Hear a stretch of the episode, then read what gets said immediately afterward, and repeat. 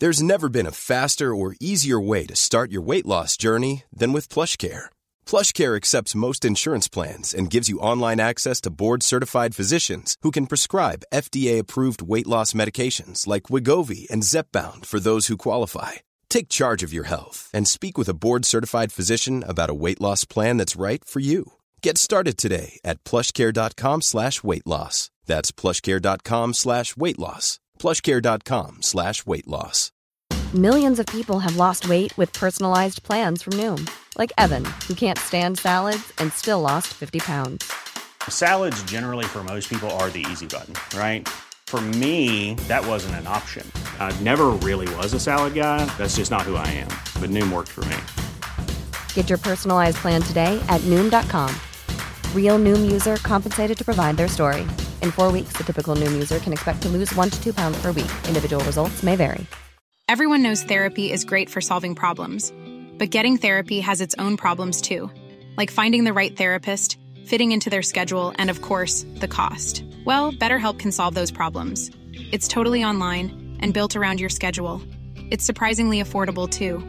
Connect with a credentialed therapist by phone, video, or online chat, all from the comfort of your home. Visit betterhelp.com to learn more and save 10% on your first month. That's BetterHelp H E L P.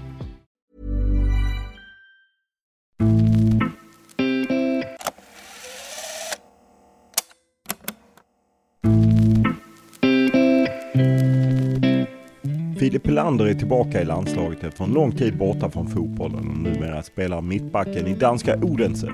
När jag poddintervjuade honom sommaren 2021 talade Helander om att han fick vänta på sin chans i A-landslaget, om knäskadan som kom precis när startplatsen var hans, om att spela på smärtstillande och om betydelsen av att vinna U21-EM med Sverige.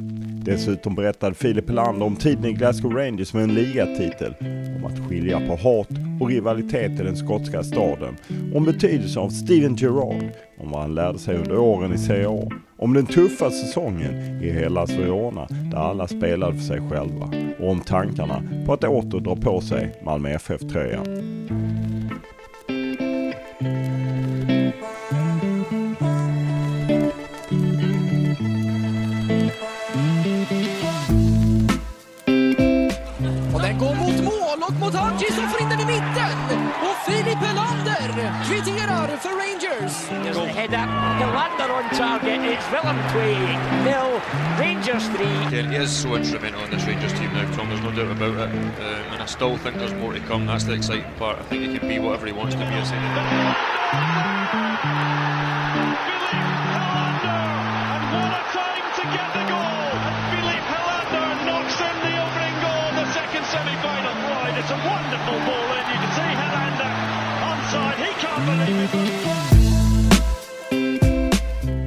Den nyss avslutade säsongen har varit en succé för Filip Helander.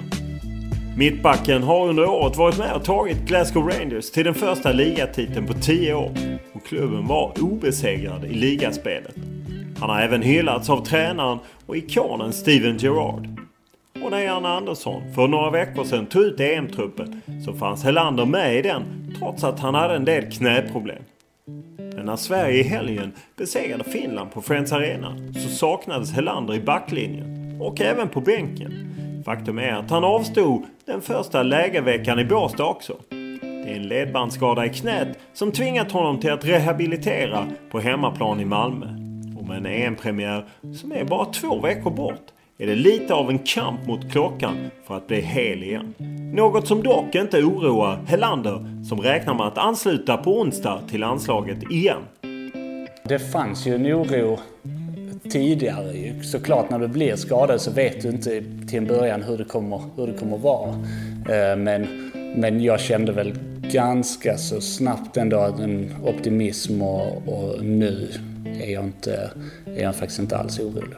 Och Filip Helander är precis som många spelare van vid att hantera smärta och att pressa sig själv att spela. Jag har i princip tagit tabletter tror jag inför de flesta, för de flesta matcher sedan jag var 20. Det är ju också lite det att man vill så gärna spela också. Jag tror att då, då blir det en... Då blir det att man får väl någonstans försöka ta, ta den risken och, och sen så får man lita på att, det, att det inte ska förvärra det. Och vi pratar naturligtvis om säsongen i Glasgow Rangers och spel i både skotska ligan och i Europa League. Och Filip Helander berättar om när lagkamraten Glenn Kamara blev utsatt för ett rasistiskt påhopp. Om hur Uefa tacklade det och att det måste ske en förändring. Jag är glad att det blev något straff överhuvudtaget. Uh, men sen är det ju liksom, vad, vad ska du... Tio matcher, ja. Jag kan tycka att det är värt mer, alltså, men, men, men, men jag, jag dock, för att det har ju skett sådana här skandaler tidigare där, det inte har, där man inte har kunnat visa att någon är skyldig eller liknande och det inte blivit något straff utö- överhuvudtaget. Och sen berättar Helander om kärleken till Malmö FF och drömmen om att någon gång återvända till klubben. Så det är ju någonting som jag har, har väl hoppats ända sedan jag lämnade att, att någon dag komma tillbaka. Men sen, sen är det klart att man ska känna sig frisk också. Uh, förhoppningsvis så är jag det och att man kan, man kan verkligen prestera den dagen man flyttar hem. Uh, så, så det, är väl, det är väl det man ska känna först. Podden är naturligtvis mer än det här. Vi pratar bland annat om det EM som är på ingång vilka lärdomar landslaget kan dra från VM 2018. Om det historiska U21-EM-guldet 2015. Om uppväxten, varför han blev mittback och tiden i MFF. Men även om den tuffa tiden i Italien och vad han lärde sig som spelare under åren i Serie A. Men som vanligt inleder vi podden med en faktaruta.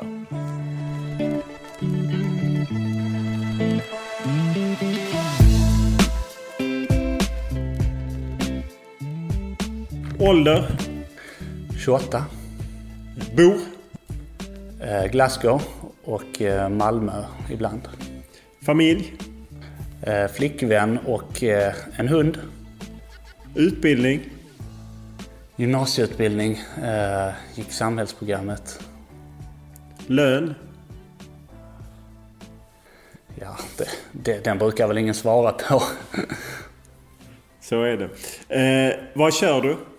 Eh, kör en Mercedes. Vad läser du? Nyheter. Vad tittar du på? Serier. Serier.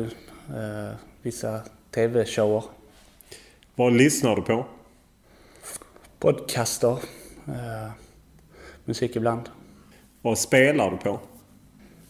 Kortspel. Eh, brädspel ibland kanske. Vilken skulle du klassa som den främsta merit du har i fotbollens värld? Mina ligatitlar och eh, U21 EM-guld. Vilken är den största upplevelse du haft i fotbollssammanhang? Får nu säga fotbolls-VM. Vem är den tuffaste spelare du mött? Cristiano Ronaldo. Har du någon eh, tröja som du bytt till dig som du är glad att du har i garderoben? Jag har några tröjor men det är egentligen spelare som jag, som jag spelat med. Så eh, Rafa Marquez kanske. Vem är för dig eh, världens bästa fotbollsspelare? Lionel Messi. Vilket är ditt favoritlag och varför? Malmö FF. Eh, har växt upp i klubben så. Vilken regel hade du velat ändra på? Alltså, jag, jag tycker det är väl... Många snackar om VAR-regeln men, men alltså, jag vet inte, jag tycker det är egentligen bra. Bara så, så länge det hanteras rätt, vilket det inte alltid gör. Vilken är din favoritfilm? Jag har ingen favoritfilm, men favoritserie Game of Thrones. I vilka tillfällen ljuger du? Jag ljuger inte men jag kan väl slinka ut någon vit lögn lite då och då. När var du riktigt lycklig senast? Varje gång man åker på semester är ju extra lyckligt. Så det var väl nu en vecka sedan. Vad gör dig rädd? Eh, inte mycket. Orädd. Som alla fotbollsproffs så har du köpt en del prylar. Vilket köp ångrar du? Jag har gjort två riktigt dåliga bilköp. Eh, men ja. Vad var det för bilar? Eh, det var väl det var en Mercedes och en Range Rover, men framförallt att jag, jag, jag, jag köpte dem dyrt och sålde dem billigt. Så. När grät du senast? Uh, oh, det var länge sedan. Det kan jag faktiskt inte komma på.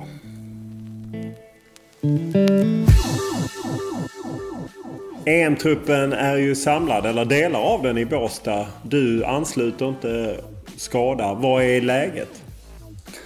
Nej, jag fick en knäskada i, här mot slutet av säsongen och eh, eh, det är väl, känns väl bra nu. Jag springer och, och så här och eh, det är väl egentligen bara så att jag stannar här i, hemma i Malmö denna veckan för att kunna få bättre rehabmöjligheter. Det är ju 25 andra som ska också få, få tid av sjukgymnasterna. Så då har vi valt att, att jag ska stanna hemma här och, och köra, köra mitt program.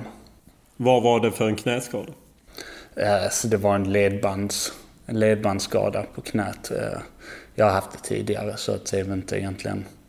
Vi vet vad det är, det är bara att det tar tid såklart. Vad eh, består din rehab av? Uh, ja, det är väl just nu så är det ju så, så springer jag ju och uh, nu ska vi börja liksom med boll också. Det är väl att just den att, att kunna liksom slå till bollen, det är väl det som är, är det stora sista steget.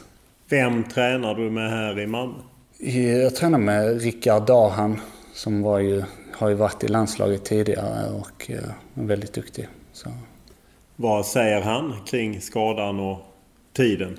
Nej, han är, inte, han är optimistisk och eh, det känns som att jag har, det har gått mycket bättre här nu senaste veckan och kunnat göra väldigt mycket. Så att eh, jag, jag är väldigt optimistisk. Ja, men det, jag gissar att det ändå smyger in sig någon slags oro att just mittbackspositionen är ju så utsatt med Andreas Granqvist som har varit eh, lite osäker och ja, Pontus Jansson är nyopererad även för han spelar eller opererade sig i vintras och så. Hur, vilken oro finns det att du faktiskt inte kan vara med? Det, var, det fanns ju en oro tidigare. Såklart när du blir skadad så vet du inte till en början hur det kommer, hur det kommer vara. Eh, men, men jag kände väl ganska så snabbt ändå en optimism och, och nu är jag, inte, är jag faktiskt inte alls orolig. Hur har diskussionerna gått med, om det är med Janne Andersson eller det kanske med Dale Reese? Någon i landslagsledningen. Hur har era diskussioner gått? Vi har väl haft en löpande liksom, eh, kommunikation i vad jag gör och hur långt jag har kommit. Och, så självklart har de haft en kontakt med, med Rangers också. Eh, där de har, och de har väl, ja uppenbarligen eftersom jag är uttagen så, så tror de väl också att jag ska kunna bli frisk. Vad tappar man på, jag menar nu spelar inte du de sista matcherna i ligan och kommer du in så kommer du in till Armenien-matchen. Vad tappar man som spelare på den tiden?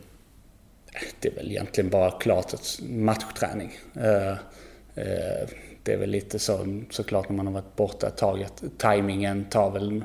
Du behöver några dagar liksom på träningsplanen för att, för att komma in i det men jag har varit skadad förr och det har kunnat gå bra när jag har, när jag har kommit tillbaka från det också. Så att, eh, men det är väl just den här tajmingen och matchträningen, matchtempot som man, man ska kunna komma in i. För det, det är en sak att springa liksom, men det är en sak när det är boll och motståndare också. Hur, hur kan man snabba på en sån process? Att man vill komma tillbaka i... i kan man träna extra eller hur kan tabletter. man Tabletter. Är det tabletter? Nej, det är kanske... Eh, det är väl det är såklart som man kan försöka skynda, skynda hela tiden. Eh, men såklart, är det, då är det ju alltid en risk att, att, du ska bli, att du ska göra saker som du, ditt knä inte klarar av ännu. Men eh, ja, vi har väl vi har tagit det i den tiden som, som det tar och, och det allt har känts bra hittills. Så. Eh, du, när Sverige VM-kvalade i mars så spelade du bägge matcherna. Sverige höll nollan. På något sätt låg det såg det ju väldigt ljust ut inför EM. Hur, hur mycket svär man när man då blir skadad? Alltså det är klart, det är klart man vill aldrig bli skadad. Eh, eh, det, det var ju jobbigt men, men alltså, samtidigt, många spelare är, är skadade i en månad och, och det går hur fint som helst sen när man, man kommer tillbaks eh, till match. Så förhoppningsvis så ska jag inte påverkas allt för mycket av det i min prestation. Kollar man Transfermarkt har ju sammanställning även på, på dina skador och, och så. Hur, och där är ju en del. Hur, hur jobbigt är det just med skador? Att, att, att balansera det med att också bita ihop med att spela och ibland måste man avstå. Jag menar du har ju ja. eh, lämnat återbud till landskamper för att du varit skadad och liknande. Jo, det är, det är väl... Det är ju det, det, är det värsta som en fotbollsspelare, att, att, att vara skadad. Och man, man går varje dag på, på träningen och känns som man inte kommer någon vart. Och, och du, du, liksom, du, du missar match efter match och, och så här. Det, det är klart att det är, det, är det, det är den värsta situationen som en fotbollsspelare, att, att, att få vara skadad. Eh, och jag själv har ju haft mycket skador. Alltså mindre skador som tagit liksom men fyra veckor, sex veckor. Eh, och det, det är klart någonting man, man vill få bort men alla kroppar är olika och, och, eh, och det är väl bara till att försöka, ja, man får ju acceptera det någonstans. Hur ofta pressar du dig själv att, att spela fastän du är skadad? Uh, väldigt ofta. Uh, jag tror väl jag har väl jag, tar, jag har i princip tagit tabletter tror jag inför de flesta, för de flesta matcher sen jag var 20. Vad är det för tabletter? Är det Voltaren och liknande? Ja, det är, Alltså mer smärtstillande, ja, enklare? Smärtstillande, inga, inga sådana. I, I, Italien var det ju en del, där fanns det ju en del så att det skulle ta sprutor och, och så här, men, men man, blev man inte nervös då? Vad är det ni ska spruta i mig? Nej, alltså, jag vet inte. Det är väl... Det är ju också lite det att man vill så gärna spela också. Jag tror att då, då blir det en... Då blir det att man får någonstans försöka ta, ta den risken och, och sen så får man lita på att det, på att det inte ska förvärra det. Eh, I landslaget, är det aktuellt att ta sprutor där i, matcher eller är de mer restriktiva där än kanske i, i proffsfotbollen? Ja, det har jag ingen aning om. Jag har ingen aning. Eh, det får vi väl se. Men det, förhoppningen är att jag ska vara så pass bra så det ska inte, det ska inte behövas göra något sånt. Så tanken är att du ansluter när landslaget samlas i Stockholm inför Armenien-matchen. Då ska du ansluta och förhoppningsvis kunna träna på Ja, alltså det, att jag tror säkert att jag kommer kunna träna, träna på då. Sen, sen om jag blir inkallad innan dess, det har jag väl ingen aning om. Men så, väl, så, så är väl det som vi har sagt just nu. Fyller Sverige på Augustinsson på utsidan. Forsberg, ja. skottläge! Ja! Där satt den Foppa!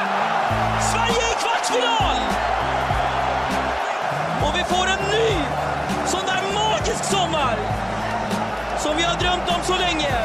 Och vilken match de gör, Sverige! Eh, om man ser ett EM-slutspel, nu är det ju uppskjutet ett år. Eh, om du tittar tillbaka så var ju VM väldigt lyckosamt. Vad tror du att ni som grupp har lärt er från VM som ni kan ha nytta av i EM? Svårt att hitta något så här exakt men, men det är klart att i VM var vi tillsammans väldigt lång tid och det finns säkert, finns säkert då har vi ju tagit med oss saker som var, som var bra och saker som var dåliga eh, och försöka lära sig av det. Eh, sen kan jag, jag, jag kommer inte på några exakta exempel på just vad det kan vara. Men... Det här EMet är ju väldigt speciellt med att det, man spelar på många ställen och ni fick flytta liksom från Dublin, Bilbao till Sevilla, Sankt Petersburg. Hur reagerade du på den flytten?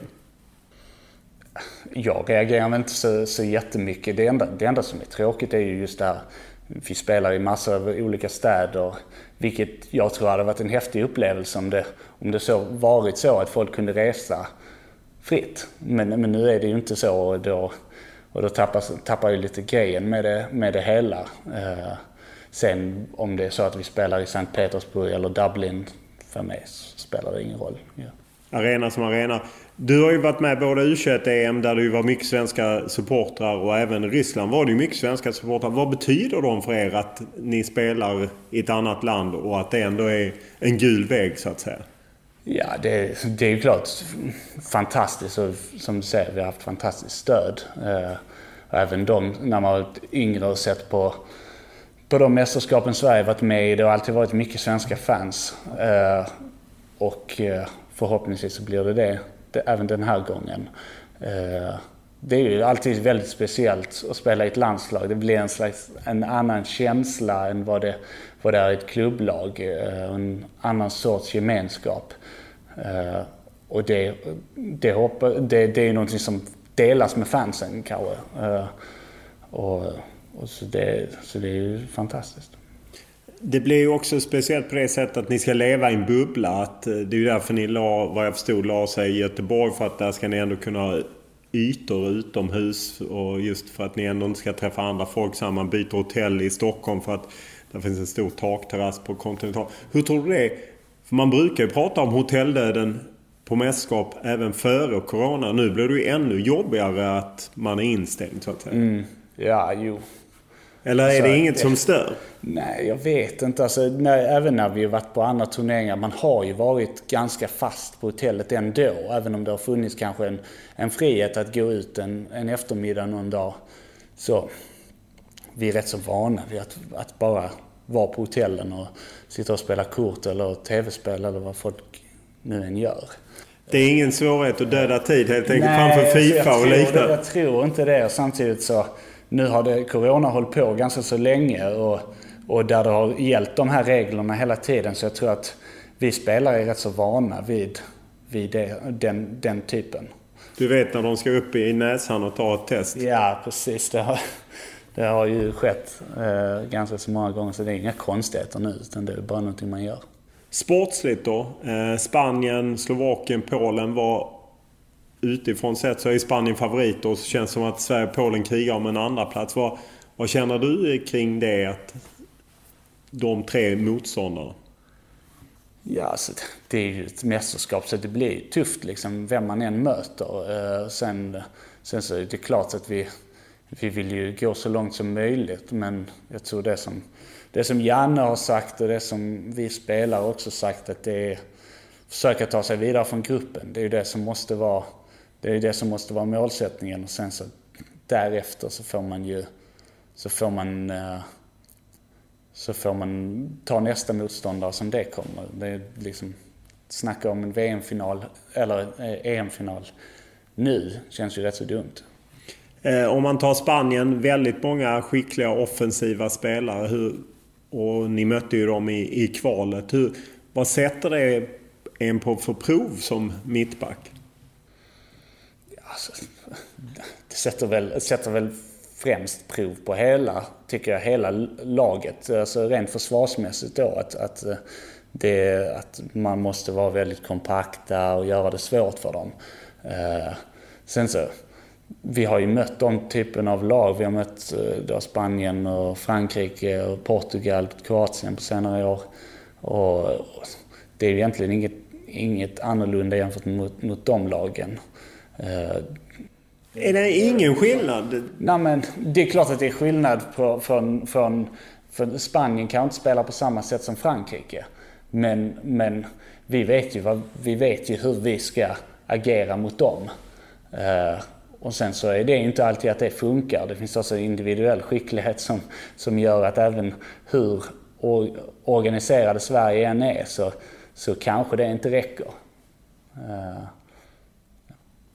Eh, ett motstånd som Slovakien känner man ju att, att ni ska slå för att ta sig vidare. Sen är ju de inte dåliga även fall de är ju kanske inte i klass med Spanien och Polen. Var, när man går in i en sån match hur, där man känner att den här behöver vi ta tre poäng. Jag menar ingen säger något om man kanske förlorar mot Spanien borta som det blir. Men Slovakien är ju en match ni ska vinna. Alltså det är klart att vi, om man ser till gruppen så här så är det klart att det det, det, vi kommer behöva vinna matcher. Och, eh, men jag menar, vi har spelat så många, många matcher det här gänget där vi har mött både lag som har varit bättre på pappret och sen så de som man, även om jag nu, om jag tittar på Slovakiens lag så har många väldigt duktiga spelare också. Eh, så, men så det är klart att vi har, vi har, tycker jag, vi har varit väldigt duktiga på att hantera de lagen som vi, eller som, som på pappret säger att man ska slå.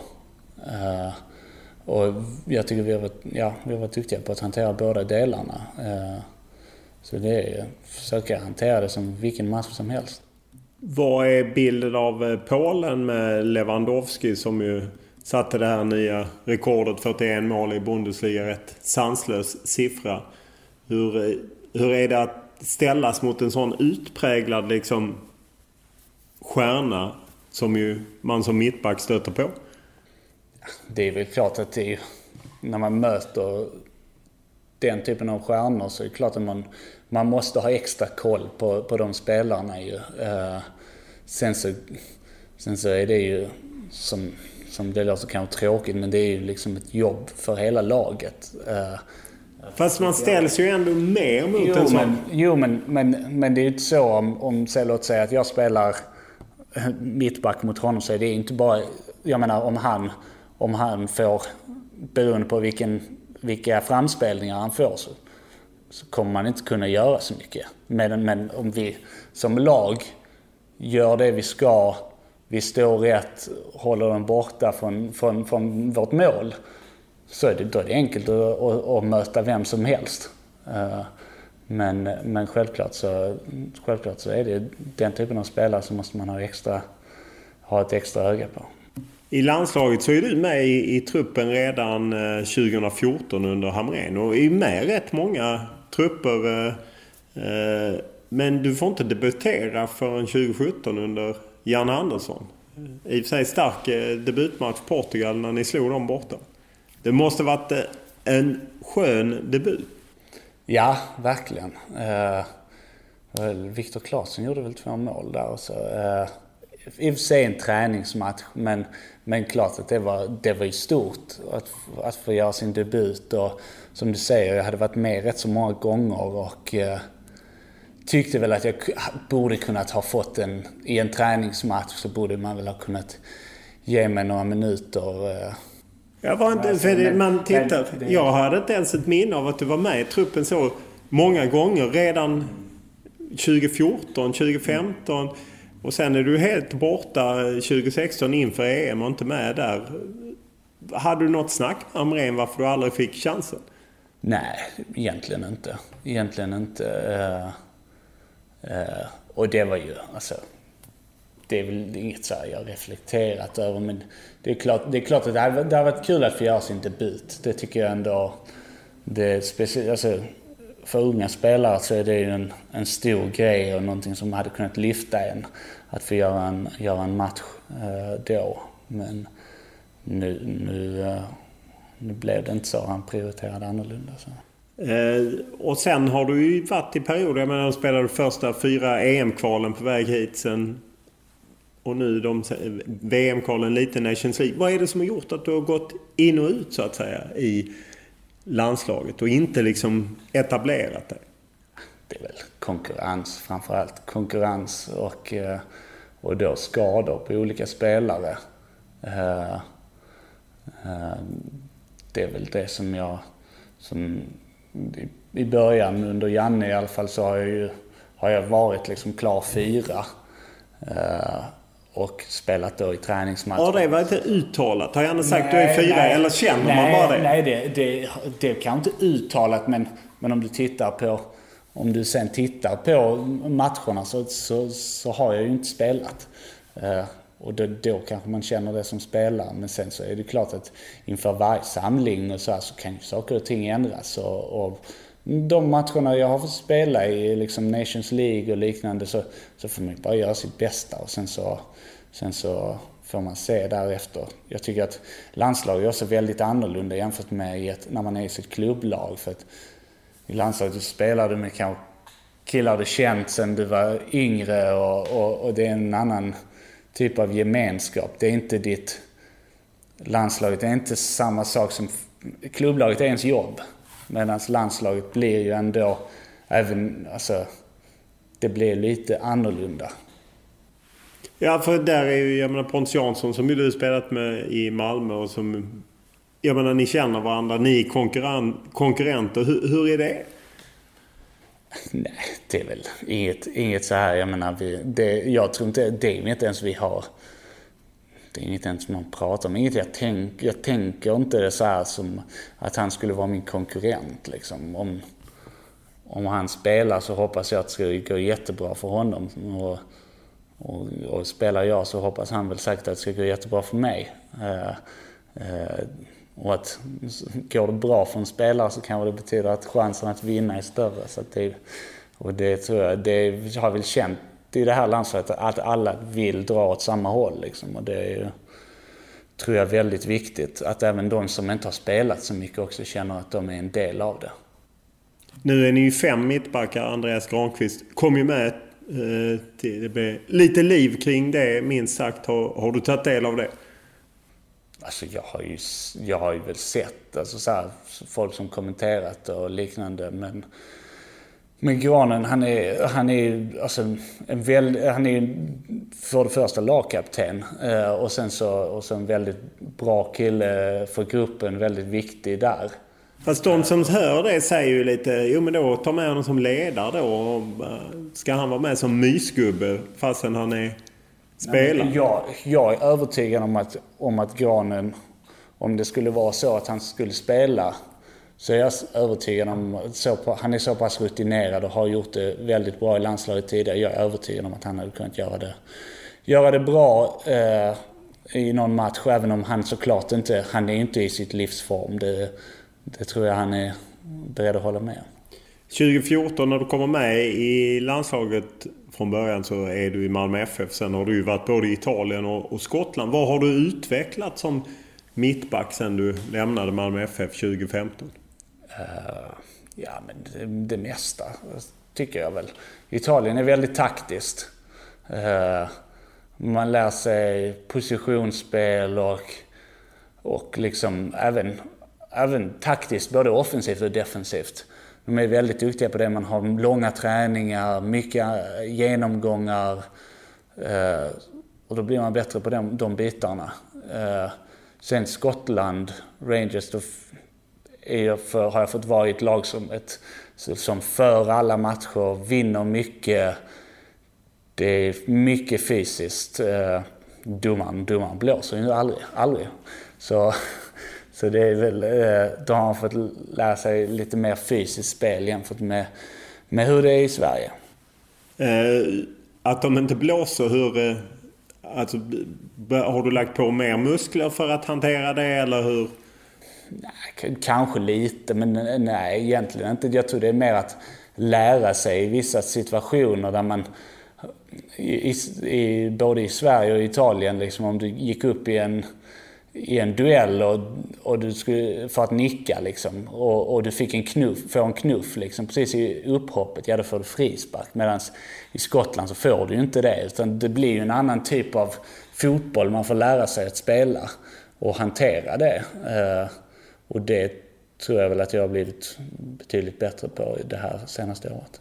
Du är ju vänsterfotad. Vad, vad betyder det som mittback? Det är ju inte jätte... Ja, alla är ju inte det helt enkelt. Och, och att man ibland spelar med två högerfotade. Vad, vad är fördelen att spela med en högerfotad och en vänsterfotad?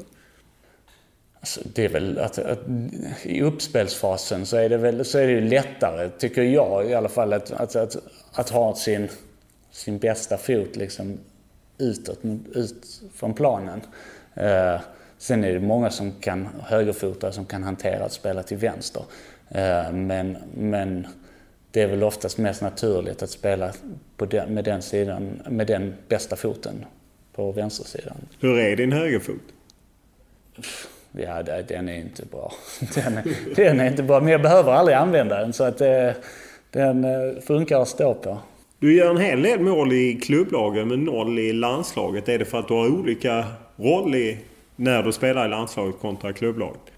Nej, det är väl, det var väl kanske lite tillfälligheter men men vad har jag spelat? 14, 15 landskamper. Så det är väl inte så... Inte kanske... Jag har väl inte haft så många chanser. Eh, Medan i, i klubblaget så... Framförallt i Rangers så när du... Om du får 10 hörnor per match så är det klart att du har en, du har en större chans att göra mål som mittback. Eh, ja, du har ju varit med i svensk toppfotboll många år. Ändå, om man tittar liksom arkiv. Det är inte mycket rubriker. Det är, inte mycket, är du lite för, för snäll, för försiktig för att skapa lite rubriker? Antitesen ja. till John ja. Guidetti till exempel. Nej, men jag är väl, alltså så här, jag är ju inte så aktiv på sociala medier och, och jag, jag vet inte. Det är väl det, det är kanske också en, jag har väl kanske också en spelstil som inte, jag gör ju inga, det är ju lite, det är kanske enklare att intervjua någon som har gjort mål. Uh, så det är väl, det är väl, det är väl en, en Men du har aldrig sökt till, snarare sökt dig bort från det? Jag ska inte säga att jag har sökt mig bort ifrån det, men jag har inte... Jag är, jag är inte alls uppmärksamhetssökande. Och, och det kanske... Kanske det. Eller så är jag bara tråkig, jag vet inte. Men, men eh, jag vet inte, det är inte jag som...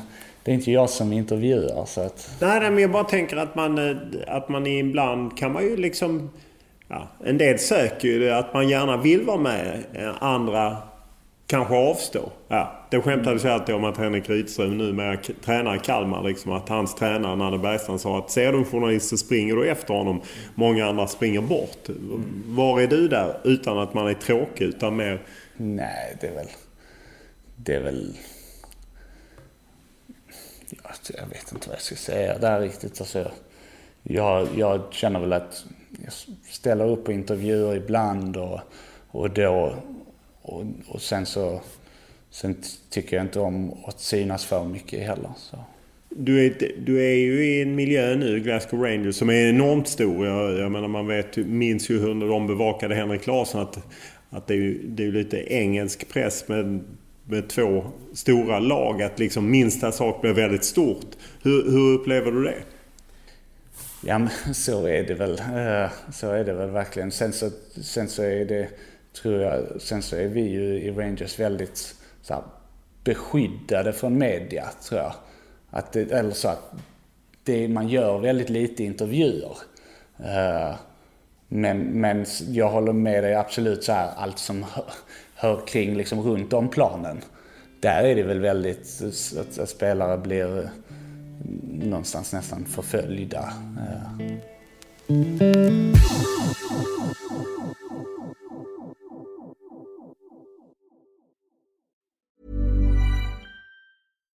One size fits all seemed like a good idea for clothes. Nice dress. Uh, it's a it's a t-shirt. Until you tried it on. Same goes for your healthcare.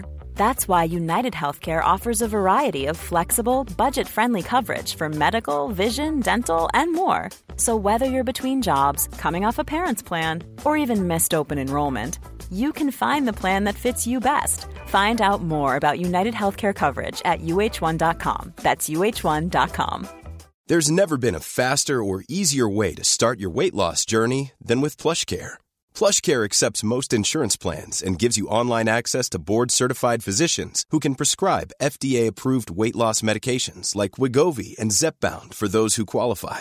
Take charge of your health and speak with a board-certified physician about a weight loss plan that's right for you. Get started today at plushcare.com slash weight loss. That's plushcare.com slash weight loss. plushcare.com slash weight loss. Cool fact a crocodile can't stick out its tongue. Also, you can get health insurance for a month or just under a year in some states. United Healthcare short term insurance plans, underwritten by Golden Rule Insurance Company, offer flexible, budget friendly coverage for you. Learn more at uh1.com.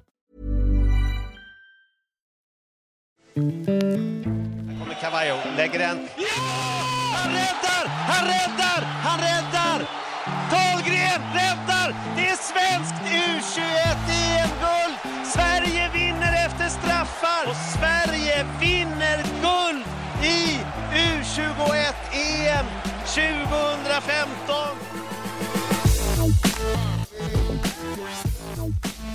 Du var ju med i en stor svensk bragd även om det var ett eh, ungdomslandslag. U21-EM 2015, ni vann. Eh, vilken nytta har man av det? Att man har varit med, även om det varit U-mästerskap. Ni är ju ett gäng som är med nu. Vilken nytta har man av det i det riktiga landslaget så att säga? Alltså, det är väl kanske eh, en liten mästerskapserfarenhet men samtidigt så det är så otroligt stor skillnad på ett, på ett liksom A-landslagsmästerskap och ett U21. Alltså allt från resurser till uppmärksamhet. Eh, eh, så det är väldigt stora skillnader tror jag.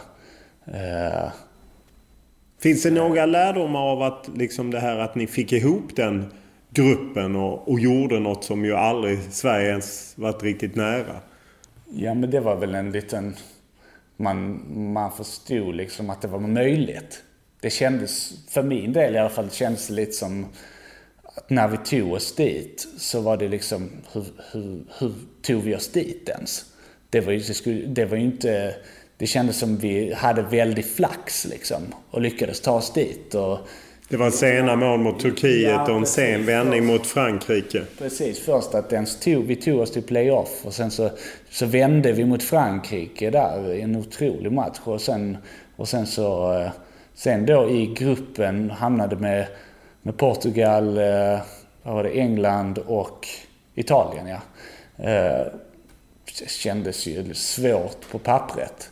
Men just det, att, just det att vi lyckades ta oss vidare från det och sen slog vi Danmark i semifinalen och helt plötsligt var vi i final. Eh, och hade man frågat mig liksom bara, bara då ett, ett år innan vi stod där som mästare så hade jag ju sagt att det är ju inte det är ju inte aktuellt. Det är inte realistiskt.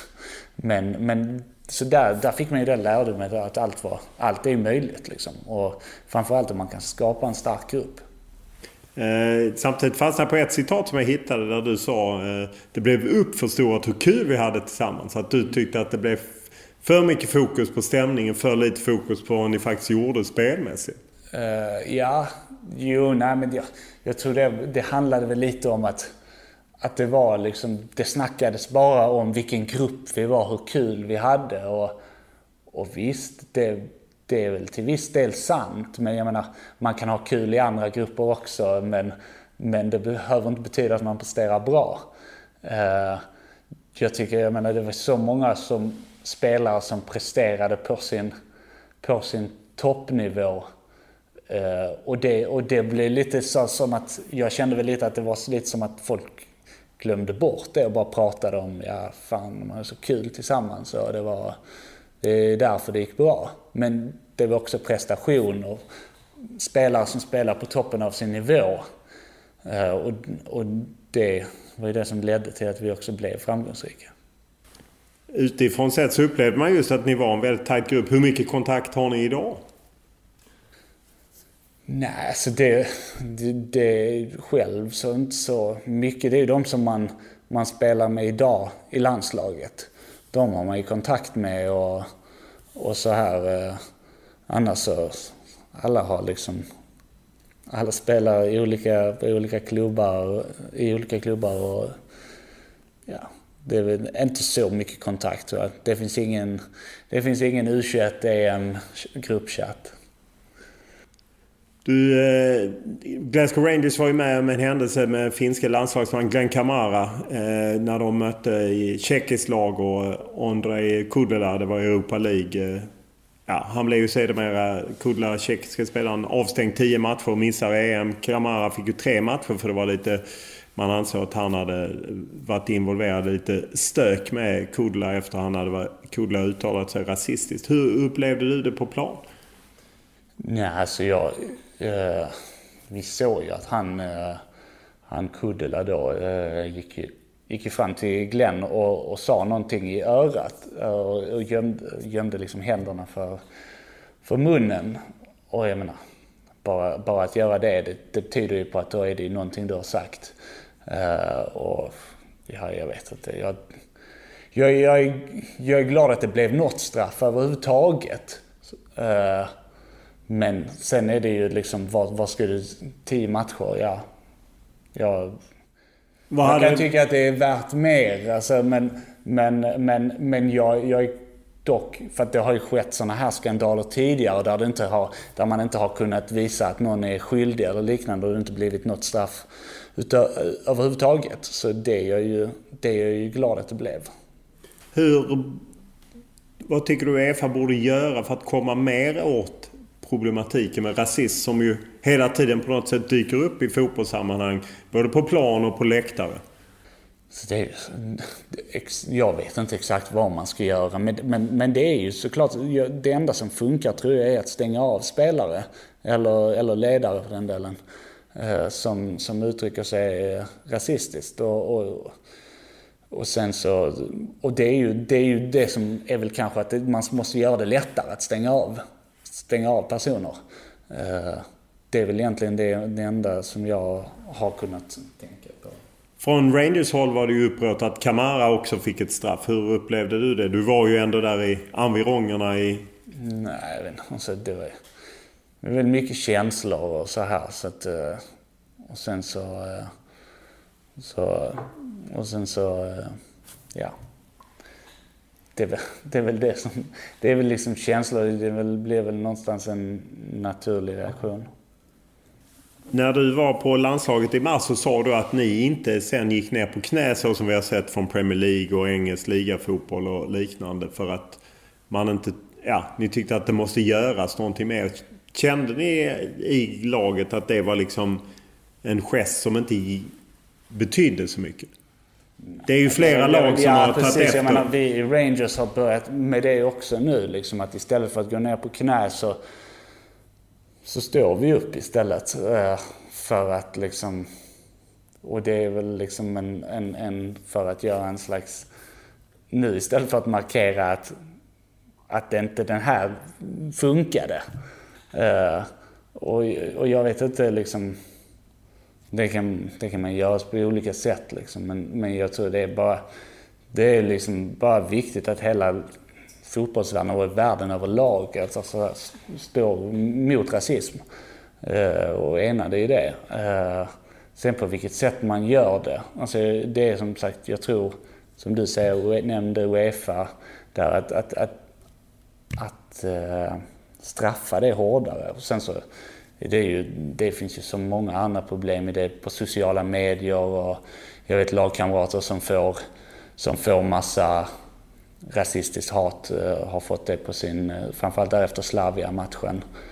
Uh, vilket är, det är, så, det är så otroligt svårt att få bort. Men, uh, men, men det är klart att det måste, det måste göra saker från då uh, olika, olika eh, vad heter det, Instagram och Facebook. De företagen, Facebook, Instagram, Twitter. Det är de som, jag vet inte hur de ska göra det, men det, men det känns ju som väldigt mycket en fråga för dem. Och, och, och de, jag menar, de tjänar så mycket pengar så det borde ju kunna vara en, lite av en solidarisk fråga för dem. Samtidigt spelar du i, i Glasgow där det ju finns eh, rätt hetskt mellan Celtic och Rangers och, och jag vet några spelare i Rangers anklagas för olika sånger som inte är godkända och liknande. Hur, hur ska man liksom komma för att den passionen som finns kring mötena mellan Glasgow Rangers och Celtic är ju häftig. Men det finns ju en baksida med att det spiller över. Ja, det är ju klart. Det, det gäller ju att skilja på, på rivalitet och hat.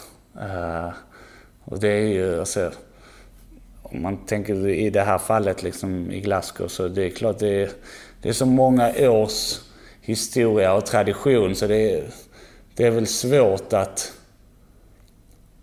svårt att veta vad som är kanske att gå över gränsen och, eh, och så här. Har du någon gång varit rädd själv i Glasgow? Nej, nej. Det, jag har faktiskt aldrig känt så utan det har varit det är väl snarare så att Rangers-fansen hejar på en och, och Celtic-fansen är tysta när man går förbi dem. Uh, men det är inga men, delar av Glasgow där du inte rör Nej, nej. Jag, jag vet inte var jag ska gå så att jag... jag är jag, jag, är trygg. Ja. Just det här med liksom politik och så. Vilka krav tycker du man kan ställa på er spelare? Det är så, tycker jag, det, det beror väl också på hur, mycket, hur pass mycket man vill vara offentlig och, och hur mycket man vill använda sina sociala medier och liknande. Men, men det, det enda, tycker jag, det enda som måste ställas på, på spelare är att man ska vara ett gott föredöme. Uh, och hade alla varit det så hade det inte, så hade det inte skett sådana här skandaler på planen. Uh, men, men det, det känns som också att det är upp till var och en hur mycket man vill engagera sig i det. Uh, tycker jag. Du var ju i landslagstruppen i, i mars där man ju såg flera landslag som drog på sig de här t-shirtsen för mänskliga rättigheter och Qatar och så. Men Sverige gjorde ju inte och jag, jag träffade en finsk landslagsspelare som sa att ah, men vi vill inte, vi vill inte liksom bli inblandade i det. Vi tycker att landslagströjan står för något annat och så. Hur, hur resonerade ni och du kring det? För jag gissar att ni ändå hade det upp till diskussion. Jag vet inte. Jag, jag, jag var inte själv så här inblandad i det så mycket. Det är väl en främsta fråga för förbundet. Jag tror, tycker väl inte att det är så mycket vi spelare eh, eh, våra, vi spelar, våra spelares ansvar. Eh, egentligen, utan vi är där för att spela fotboll och sen så är det en fråga för förbundet. Och, jag menar, jag, jag förstår de som tycker att det är, jag kan själv tycka att det är ett eh, vansinnigt beslut att, att spela VM i Qatar. Eh, eh, och, och, det, och sen så, så självklart också då de förutsättningarna som, som arbetarna eh, eh, lever i. men, men, men sen till såvida vi ska agera som landslag, det är en fråga för, för förbundet. Hade du varit för en bojkott? I, I Norge ska man ju inom några veckor rösta om Norge ska bojkotta VM 2022 eller inte. Hade du Alltså jag, nej, alltså jag har inte ens tänkt på den frågan. Så jag, jag, jag vet inte alls hur jag ska ställa mig till det. Eh, nu spelar ju ni EM i, i Ryssland. Är det något som man som spelare ens tar in? Jag menar, ni spelar ju VM där 2018. Men det är ju ändå ett land med kanske inte samma respekt för demokrati och pressfrihet och så. Nej, det, det, har jag väl inte riktigt tänkt på så mycket nu. Alltså jag menar, vi var där och spelade för några år sedan och, och så här. Så det, det är klart att jag hade hoppats att världen kunde vara en ett bättre plats men, men samtidigt så är vi där och spelar ett Europamästerskap. Eh, där Ryssland, Ryssland är, är är de med i det här EM ja. nu? Ja, ja de, de, är, är med. med själva med också. Jag menar, de möter det... Finland, Danmark och Belgien. Just det, just det. Ja. Nej, så, så jag menar... Och då, då känns inte det... Det känns som att det inte inget som vi, vi tänker på för mycket utan vi är där för, försöker vara där för att spela fotboll.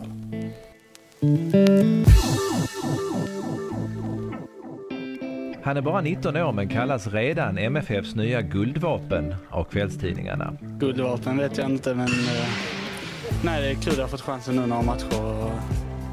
Det är bara att ta tillvara på förtroendet. En ståtlig uh, ung man i, som inte än har sett sina bästa år.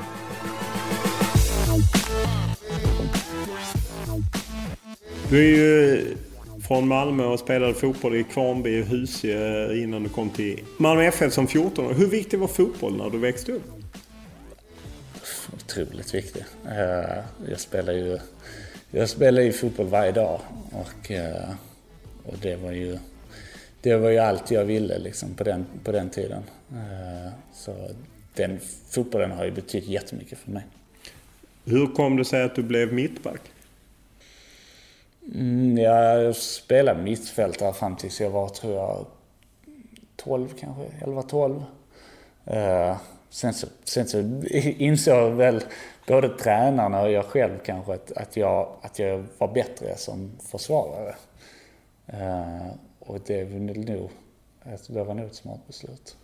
Vad var känslan när Malmö FF, som ju är den stora klubben i Malmö trots allt, eh, och du, jag gissar att du både i Kvarnby och Husö kanske mött dem när de plötsligt ville ha över dig. Hur, hur svårt var det beslutet att faktiskt lämna kompisgänget som 14-åring och gå till Malmö FF? Nej, det var, det var väl egentligen nog inte så svårt. Alltså, eh, vid den tiden när jag, när jag lämnade för, när jag gick till Malmö FF så, så var jag, gick jag redan i deras fotbollsakademi, fotbollsskolan då. Så jag kände ju de flesta redan där. Så det var väl inget, inget, uh, inget svårt beslut. Även om såklart att konkurrensen är ju svår, var ju tuffare uh, i ett bättre lag. Men det var ju det var ett ganska så naturligt beslut kände jag ändå för mig. Vilke, vid vilken tidpunkt fattar du att ja, men fotboll, jag har någonting som gör att jag faktiskt kan bli någonting? jag, jag, jag tror inte, alltså så här, jag förstod det väl egentligen ganska sent. Jag ville alltid, jag har alltid velat, det har alltid varit min dröm att bli fotbollsproffs. Men jag har väl alltid kanske inte trott tillräckligt mycket på mig själv eller haft en liksom en mer realistisk syn att det kanske inte, jag menar det är inte så många, det är kanske då, det är två eller tre kanske från den här årskullen som ens får ett A-lagskontrakt. Uh, och uh, så jag har väl alltid varit rätt så pessimistisk. Uh, och det var egentligen inte, även liksom när jag fick A-lagskontrakt så tänkte jag väl också på om man skulle utbilda sig till något annat också. Vad var tanken? Och utbilda dig till vad? Det vet jag inte. För jag, det, jag vet inte vad jag hade kunnat haft betyg till. Men, eh, men eh, så egentligen när jag kände att jag skulle alltså, leva på fotbollen var väl egentligen när jag började spela matcher för, för Malmö FF. Ja, du är ju inte gammal när du 2011 tas upp i A-laget faktiskt får debutera mot eh, Syrianska på hösten. Eh, var, var det då du fattade att det här kan faktiskt bli min karriär? Ja, ja men det var väl där någonstans.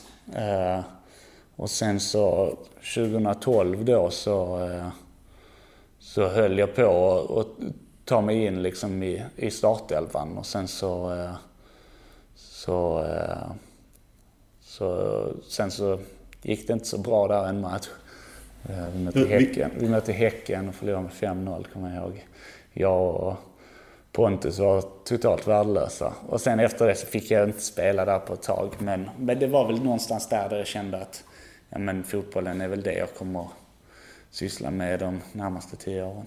Malmös nuvarande sportchef Daniel Andersson, han spelade ju lite bredvid dig och, och sen försvann han när han blev skadad och du ja. på något sätt kom in och tog över. Precis, då, det var då som jag tog en startplats eh, på riktigt. Eh, och, eh, och sen så, så, så var jag väl där sen dess. Ni vinner ju SM-guld 2013 eh, med, under Rickard Norling. Men efter det så försvinner ju på något sätt väldigt många.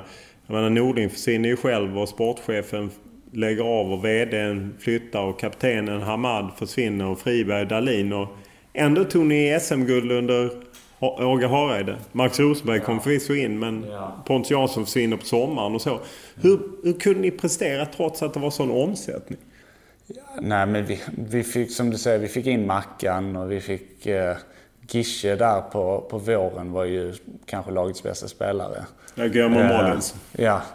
Eh, och, och sen så, så nu så länge sedan, jag glömmer bort många spelare. Men Foppa, Emil Forsberg var ju, var ju extremt duktig det året också. Och, och så fick vi, och så Åge då som, som fick ordning på laget. Eh, ganska så snabbt. Så, så det var ju... Vi, vi hade ju ett bra lag också. Sen så även under sommaren så kom, eh, kom en, var det väl en fyra spelare som kom in och, och det, vilket sen hjälpte oss till att gå till Champions League. Ja, för det, det är ju rätt makalösa år. Både 2013 och 2014. Två SM-guld, ni tar ett Champions League. Hur, hur är det att vara i en sån bubbla som jag gissar att det ändå är? Att allting rullar på? Jo, det är kul. Det är kul. Det, det är så det ska vara. Eh, men, eh, men nej, det, det är väl klart att det, det var ju två, två väldigt bra år för, för, för Malmö FF. Och det var ju liksom någonstans det som la grunden till där Malmö FF är idag. Eh, det har ju hjälpt, ekonomiskt sett hjälpt klubben väldigt mycket. Vilken kontakt har du med Malmö FF idag? Ja, alltså det är väl egentligen... Det är väl egentligen... Jag, har kontakt med ett par personer från klubben. Uh, kollar av läget och uh, lite då och då om, om det är så att som nu att jag är hemma par, några veckor på sommaren så finns alltid möjligheten att komma in där och träna och, och liknande.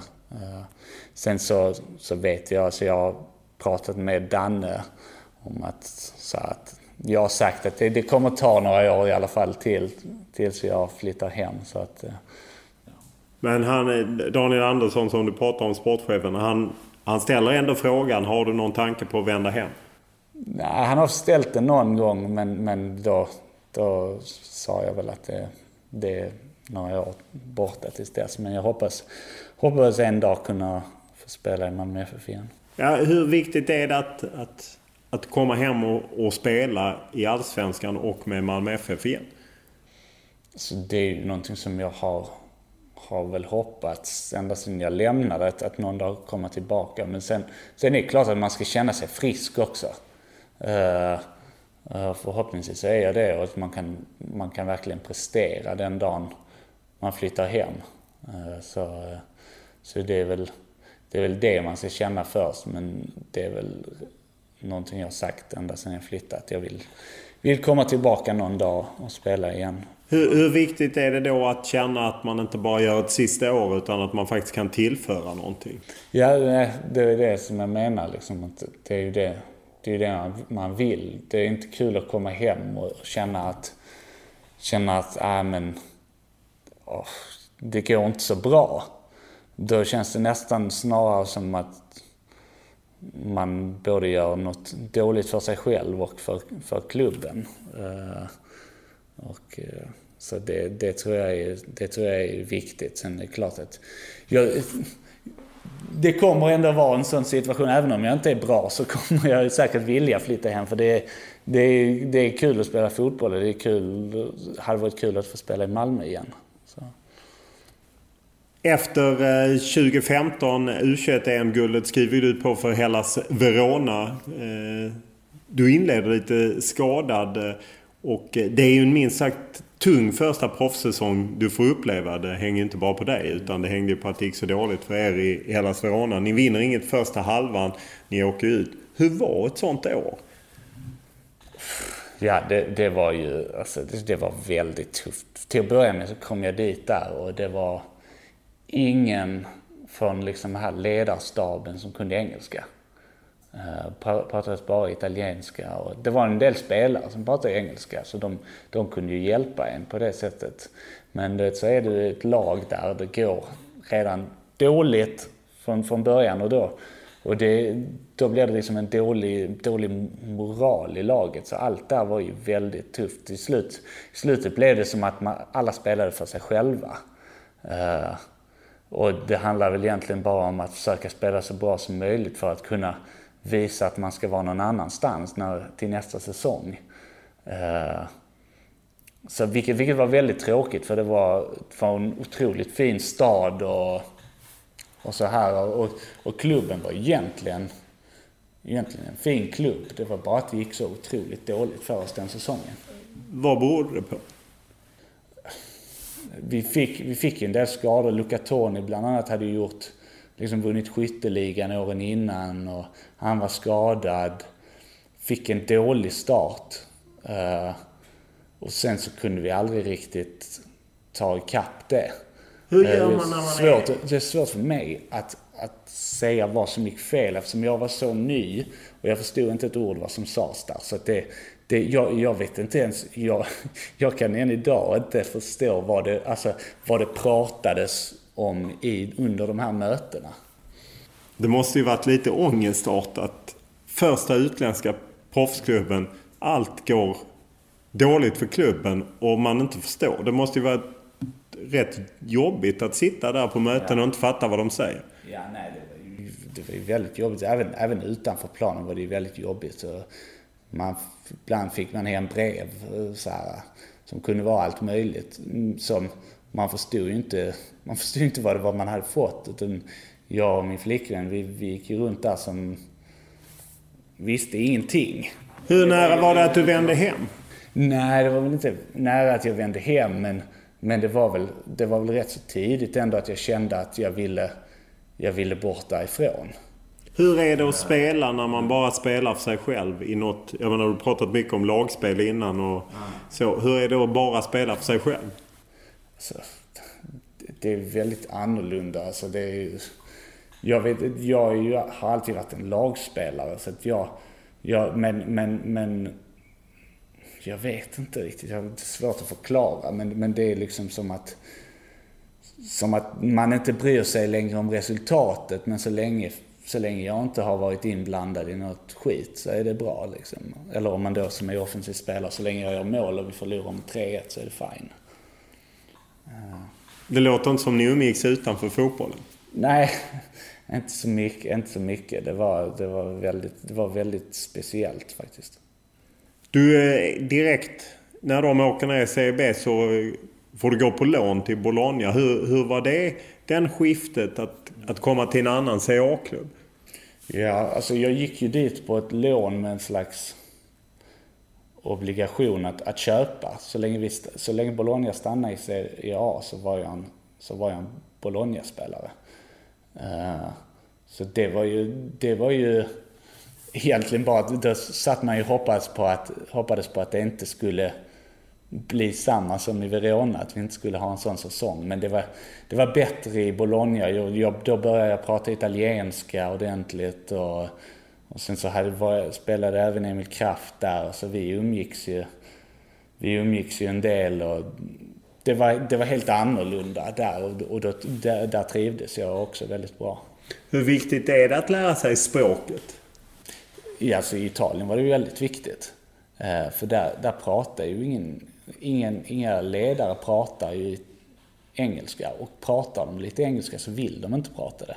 Så att det, det är ju det är väldigt viktigt att prata språket. Eh, men även första säsongen i Bologna går du ju... Du spelar inte jättemycket. Eh, hur, hur är det att, att liksom nästa skifte... Det går bättre för, lite bättre för laget även om ni slåss i nedre botten men du spelar inte så mycket? Ja, nej jag var skadad en, skadad en hel del. Eh, och eh, så det är ju såklart, det var inte, det var inte så kul. Eh, men sen under den andra säsongen då så blev jag ju startspelare i princip från, från omgång två eller någonting. och den säsongen spelade jag ju väldigt mycket. Det var någon gång där jag var skadad och jag inte fick spela men utöver det så spelade jag i princip alla matcherna. Det, det är klart att det också påverkar hur man, hur man trivs på en plats. För det är ändå, man är ju ändå någonstans där för att spela fotboll. Så att... Det är ju en svensk klubb får man ju säga, Bologna framförallt med Claes Ingesson och Kenneth Andersson och så. Har ju blivit på senare år du och Emil Kraft och Mattias Svanberg. Hur, vilken fördel är det att vara svensk i Bologna? Om det är någon fördel? Nej, jag tror inte det är någon fördel faktiskt. Men det var, har ju varit en fördel på för, för egen del på så sätt att först spelade jag och Emil där och sen eh, försvann Emil men då kom Mattias dit. Så de har alltid haft någon svensk där och jag tror precis som lika mycket för dem så har det också varit en trygghet för mig också att, att ha det. Uh, ha dem runt omkring sig. Hur var... Eh, du har ju först... Eh, in, eller Donadoni och sen Inzaghi som får gå och sen kommer eh, Mihailovic. Hur var Mihailovic? Eh, man har ju stått på Pontus Jansson att de kanske inte var... Nej. De drog inte jämnt ja. till Torino. Nej, nej men han är väldigt... Han är väldigt... Han är rätt så hård tränare, tuff liksom. Och... Eh, det är väl... Jag hade inga, jag hade inga problem med honom alls. Eh, väldigt duktig tränare. Kunnig och eh, han gjorde, hade fantastiska resultat. För min del var det egentligen bara att när han kom in så tog han med sig en spelare han hade haft från Turin och då helt plötsligt, jag hade spelat alla matcher med Inzaghi. Och sen så när han kom in så tog han med sig en spelare och sen så fick jag inte spela i princip. Uh, och sen så, och sen så också då, då, då, hade jag också en period där jag återigen var skadad. Eh, och eh, när man inte riktigt vågade säga till, säga till honom, eller framförallt så var det väl var det väl också läkarna rädda att säga till honom att, han, att, att Filip är skadad, han kan inte spela. Utan då fick man ju fick man sitta där på bänken och hoppas på att man inte skulle bli inbytt. Och har tagit några piller innan? Eller ja, några sprutor? och sprutor då. För han köpte inte att man var skadad? Nej, alltså han, det gjorde han väl säkert. Men, men, men det var ju, vi, vi var liksom i en nedflyttningsstrid och det var väldigt viktigt. Även om inte jag skulle spela så var det liksom att jag var tvungen till att spela om, om någon annan skulle gå sönder. Dopo il tocco di Kraft, altro cross basso, il pallone sbuca e Lander in qualche modo. There's going to be a goal for Rangers and they have turned it in. The unlikely Philip Helander can't believe his luck. He's going to tap in from three yards.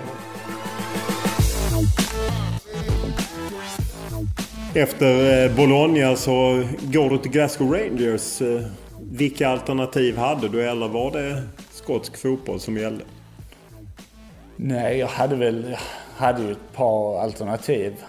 Uh, men jag kände väl när, när Rangers kom, kom med i bilden så kände jag att när jag vägde det mot det andra så, så tyckte jag att det var liksom det är en stor klubb och uh, jag fick även prata sen med, med tränaren Gerard uh, och kände väl då, fick en bra känsla liksom och, och det var det kändes som att det skulle vara rätt steg och även, även då om jag jämförde med det andra, liksom, rent levnadsmässigt så var det det jag trodde skulle passa mig bäst.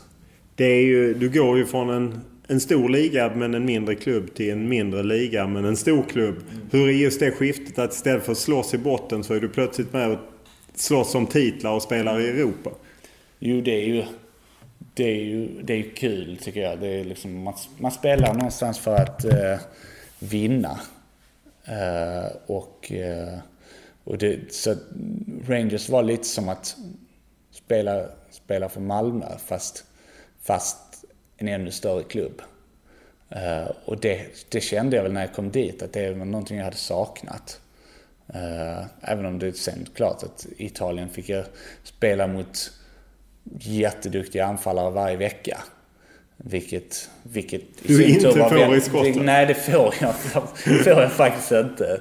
Det måste jag vara ärlig och erkänna. Men, eh, men det, det är ju... Det, det, kan man ju också, det kan jag ju också sakna liksom. Eh, men eh, jag tror det är utvecklande att också testa på båda grejerna. Ni satte ju stopp. Förra din första säsong så blåser man ju av ligan när Celtic leder och de vinner ligatiteln så att säga. Det spelas ju inte klart. Men andra säsongen så bryter ni ju Celtic. De har ju vunnit nio raka. Ni sätter stopp. Hur är det? Hur var det att säkra den? Ni släpper dessutom in bara 13 38 matcher och förlorar inte en enda ligamatch. Mm. Nej, det, var, det är fantastiskt. Och, och så här, bröt liksom en del rekord då som var liksom hållna nollor och insläppta mål som såklart som försvarare är det extra kul. Eh, men framförallt så om man hör alla runt omkring klubben så har det ju varit en... Det har varit tio väldigt tuffa år. Eh, där de liksom blev nedflyttade till tredje divisionen och och... Ja, för de som inte kan historien så gick de ju i konkurs och tvångsnedflyttade och fick börja om liksom i det skotska seriesystemet. Sen spela sig upp igen, vilket de ju har gjort.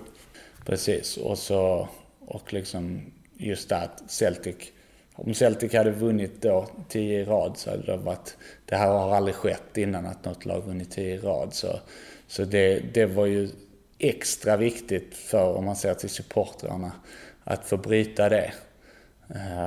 Så nej, det var fantastiskt och någonting som, som ett, kommer att vara ett minne för livet. Att, att ha liksom varit med om det. Det var rejält firande både bland spelarna. Jag såg några blev anklagade för att ha brutit mot några covid-restriktioner i firandet. Och, ja, det var firande bland supportrar och liknande. Hur mycket deltog du? Du var i alla fall inte med bland de fem... Eh, nej, jag har inte... Jag har inte blivit gripen för några, att brutit mot några restriktioner. Eh, men, eh, men nej, det är klart det har varit firande och en hel del alkohol. Eh, men... Det kan skottarna? Ja, de kan det och det, det ska det väl vara tycker jag när man, när man, man ska få fira som man vill. Borde ni vunnit ännu mer? Jag menar, ni vinner, ni förlorade väl... Ni gick ju inte till i cuperna. Det finns ju både ligacup och skotska cupen. Borde ni tagit dem? Det var ju inga... Ja, ja alltså vi... Det var ju... Det var väl om man ser till... Det var väl de enda plumparna liksom vi gjorde under säsongen riktigt. Som, där vi, vi åkte ut i båda kupperna i kvartsfinal. Eh, där man... Där vi borde ha, ha gjort, presterat bättre. Det var två, två sämre insatser. Och, svårt att förklara varför. Men... Det, tittar man på liksom matcher och sånt så det är inte så att du spelar varje match. Är ni några som roterar? Nu har ni haft ett rejält matchschema med 38 ligamatcher. Ni gick ju till 16-delen i Europa League och sen då kvartsfinal i cuperna. Ja, jag, har ju, jag, jag och en annan har ju roterat ganska så mycket. Uh, mycket, mycket också på grund av att det har varit ett, ett väldigt tajt matchschema. Vi har ju spelat två matcher varje vecka. Eh, med både Europa och ligan. Och, och samtidigt som jag, både jag och han då, har varit... Eh, vi har haft ganska mycket skadehistorik egentligen. Eh, och, och det är väl någonting som tränaren har känt att inte, ska inte, de här spelarna ska vi inte använda för mycket. Eh, så att de inte, alltså för att risken att de ska gå sönder tidigt på säsongen. Och, och det, har väl, det har väl funkat väldigt bra för vi har ju... Köper du en precis, sån petning om man kallar det så? Eller att du får vila? Köper du det? Alltså jag, jag försöker inte tänka så mycket på det för att det är inte... Jag kan inte påverka det. Jag kan, inte, jag kan bara, bara försöka spela så bra i de matcherna och jag tror att det, det är ju inget som... Det är inget som för mig att... Uh, jag kan ha en åsikt men det spelar ju ingen roll alls. Så. Steven Gerrard hyllade ju i varje fall dig. Vad är din bild av vad gör honom till en bra manager? För han har ju verkligen lyft Rangers under de år han har varit där. Mm, ja, men det är väl hans passion och uh, han är väldigt noggrann. Han har ett bra han har bra också folk runt omkring sig som, som, som är väldigt duktiga. Som, som han får mycket hjälp av. Men, eh, men så det är, han är väldigt passionerad. Eh, och det tror jag Men kan han fotboll? För det låter absolut. Jo, men det, det, absolut kan han det. Absolut. Och, och jag menar, det är klart som spelare så när någon har varit en sån framgångsrik eh, spelare så, så tror jag att det han har ju en viss vad heter det, aura, aura runt, runt omkring sig. Eh, som, som jag tror det smittar av sig och, och, och eh, man tror på allt han säger.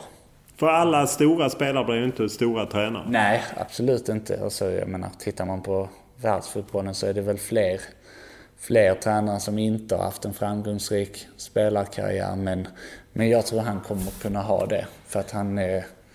Blir han kvar i Glasgow Rangers? Det hoppas jag. Det hoppas jag. Jag vet inte.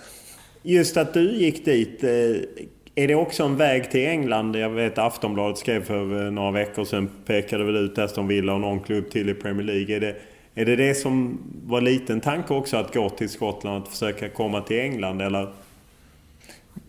Nej, inget, inget så här. Det är inget eh, mål alls. Så jag har satt så. Eh, jag vill självklart som fotbollsspelare vill man ta sig så, så högt upp som möjligt i, i, uh, i sin karriär. Uh, men det är inget, som, inget jag har tänkt på alls så. Utan uh, jag ville komma till Rangers för att det var en stor fin klubb och uh, försöka vinna någon, någonting där. och längre än så, jag tror inte man ska... Det är, det är så svårt att planera för långt fram och så här, utan försöka ta en säsong i taget i alla fall. Hur mycket är, är, är lönen en faktor när man byter CA som ju en gång i tiden var världens bästa eh, liga och de stora klubbarna betalar säkert höga löner men de har ju ändå halkat efter lite om man går till Rangers som det är större. Hur mycket var lönen en faktor att skifta liga? Ja, alltså det är väldigt, det var ju väldigt stor eh, faktor tror jag. Alltså, Eh, inte enbart såklart, men, men jag tror alla, när alla spelare som byter klubb säger att lönen inte är en faktor. Så länge det inte är att man går upp, så länge man inte går upp i lön, eller om man går upp i lön så tror jag alltid det är en faktor. För att det är ju, det är ju trots allt det man ska leva av den dag man slutar spela fotboll. Så jag tror att alla som säger att inte lönen är viktig, de ljuger. Eh, jag har ju varit på några matcher både på Rangers och Celtic. Det är ett våldsamt tryck. Hur, eh, hur mycket saknar ni publiken? Alltså det är väldigt mycket. Det är ju det är ett väldigt tryck, som du säger, eh, på matcherna. Eh, liksom fullsatt varje match.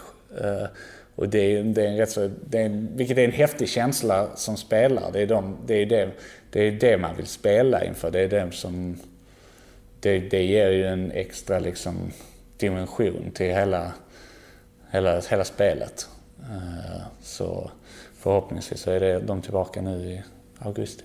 Ni gick ju bra i Europa League. Hoppas du... Ni ska väl kvala in till Champions League? Eller? Precis, kval. kval. Ja, eh, hoppas du får Malmö FF i ett eventuellt Champions League? Nej, jag, jag, hoppas inte det. Jag hoppas inte. Det hade varit... varit I ett gruppspel hade jag gärna mött Malmö. Uh, men jag hoppas inte behöva möta dem i ett kval. Det hade varit jobbigt? Ja, men det, ja, det hade... Det hade faktiskt varit, eh, det hade varit annorlunda. Jag tror vi, det var någon gång, någon gång här i Europa League där vi kunde fått dem i ett gruppspel. Men där vi inte, det blev inte så. Och gruppspel har varit en sak.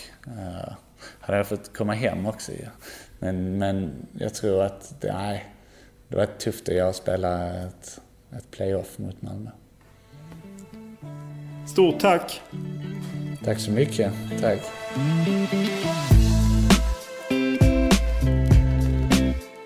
Podden är producerad av Julia Karlsson och klippt av Daniel Eriksson. Och eh, som vanligt vill vi veta vad ni tycker, tänker och vad ni vill höra mer om. Enklast är alltid att mejla mig olof.lund.tv4.se eller skriva till mig på Twitter eller Instagram och då är det Olof Lund som gäller i ett ord.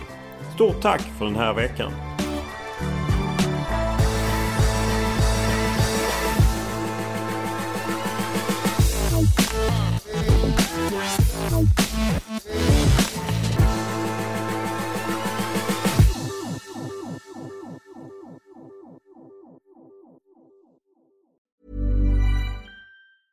Mom deserves the best, and there's no better place to shop for Mother's Day than Whole Foods Market. They're your destination for unbeatable savings, from premium gifts to show-stopping flowers and irresistible desserts. Start by saving 33% with Prime on all body care and candles. Then get a 15-stem bunch of tulips for just $9.99 each with Prime. Round out Mom's menu with festive rosé, irresistible berry chantilly cake, and more special treats. Come celebrate Mother's Day at Whole Foods Market.